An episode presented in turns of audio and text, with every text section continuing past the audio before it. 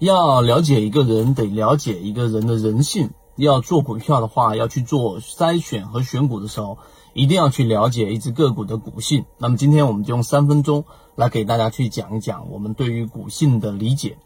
首先第一点，任何一只个股呢，它并不是说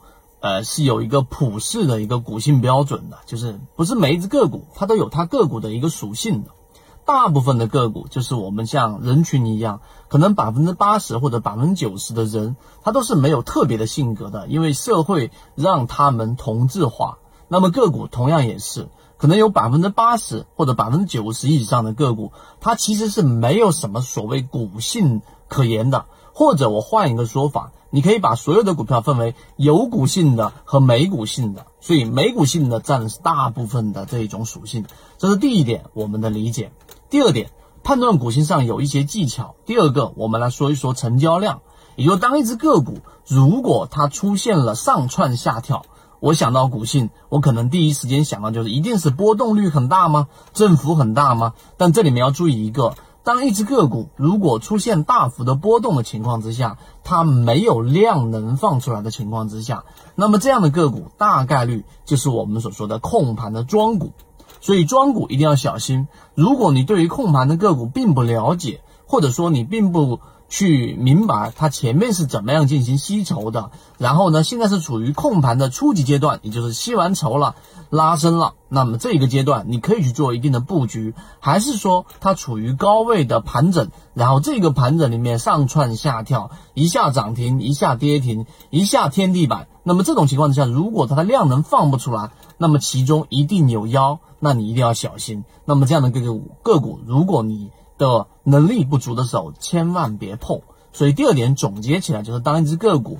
它的振幅很大很活跃，看似很活跃，但是没有量能的情况之下，那么你不要轻易的参与。那背后的逻辑是什么呢？就是任何一只个股啊，它如果说是良性的上涨，它其中的这种交易有买有卖，必然有分歧，那有人卖出有人买入，那么这种情况之下它才是健康的。而如果只是单方面的这个缩量，那极有可能是它自己本身冒着风险来进行对倒，那么一旦进去你可能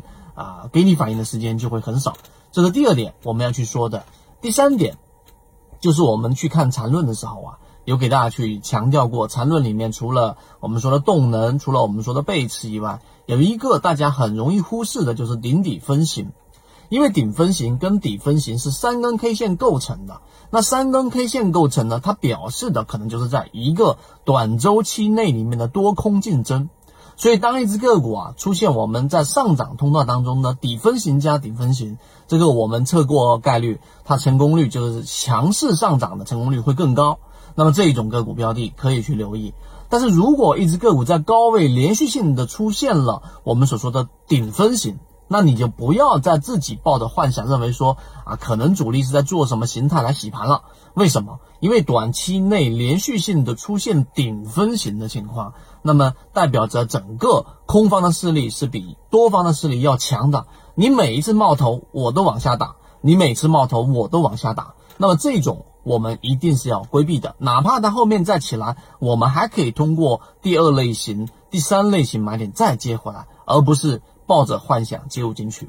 所以今天3分钟给大家去讲了一讲股性，希望对大家来说有所帮助。那更多关于股性的，我们会有完整版的视频，可以联系管理员，然后呢去获取到我们缠论里面的内容。好，我们一直秉持着授人以鱼不如授人以渔的理念，给所有的股民提供一个学习交流的平台。想要进一步系统学习实战方法，可以在节目的简介中查询详情，加入到我们的圈子，和你一起终身进化。